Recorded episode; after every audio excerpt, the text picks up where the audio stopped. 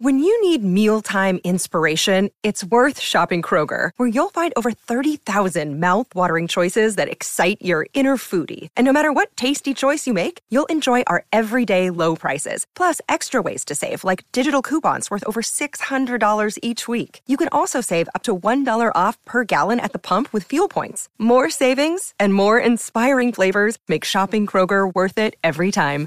Kroger, fresh for everyone. Fuel restrictions apply. Well, howdy there, Internet people. It's Bo again. So, today, we're going to talk about the future of the Republican Party. Because that vote that was taken last night in the House, it uh, shed some light on it. If you don't know what happened, Representative Cheney voted in favor of impeaching Trump. In order to show Trump's continued grip sway and power in the Republican Party. His loyalists engineered a vote that would oust her from a leadership position. It failed miserably.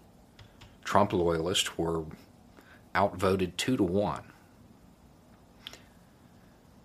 Rather than showing his power, showed how weak he is.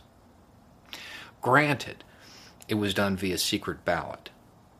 So the representatives who voted against what he wanted, they don't have to face the inevitable backlash that would come from his most vocal supporters.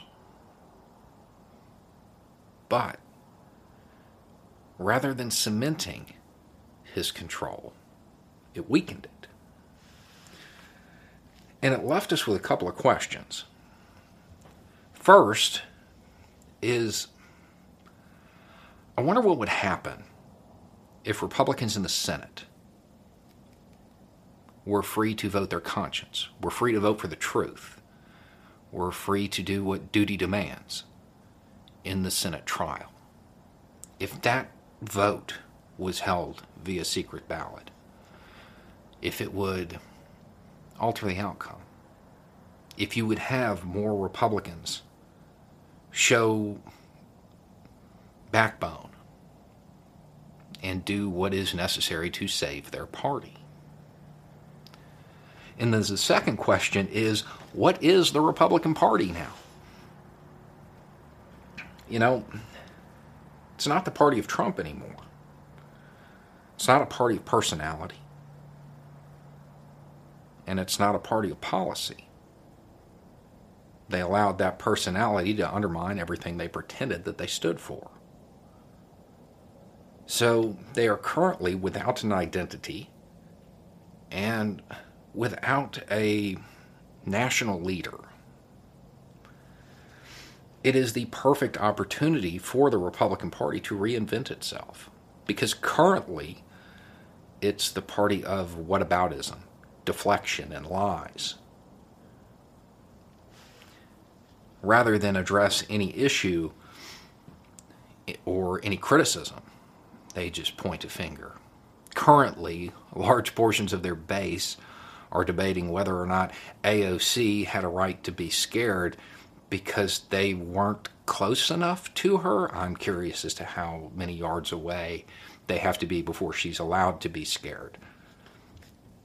That kind of deflection, that kind of spin, only goes so far. Because no matter what kind of spin is placed on that, it draws attention to the fact that Republican supporters stormed the Capitol with intent to do her harm. Nothing changes that. That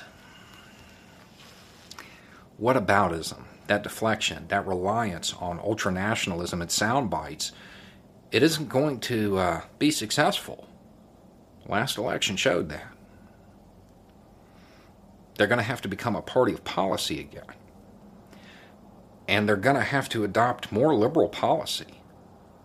Owning the libs on social media is not policy. If they want voters, they're going to have to become more liberal because their current base is aging and eventually it will age out of voting. Younger people are more liberal. The Republican Party is at a crossroads. They are currently just in a disaster zone. And the only way out, the clearest path to redefining itself, is convicting Trump at the impeachment and setting a new tone, reinventing themselves completely. Anyway, it's just a thought. Y'all have a good day.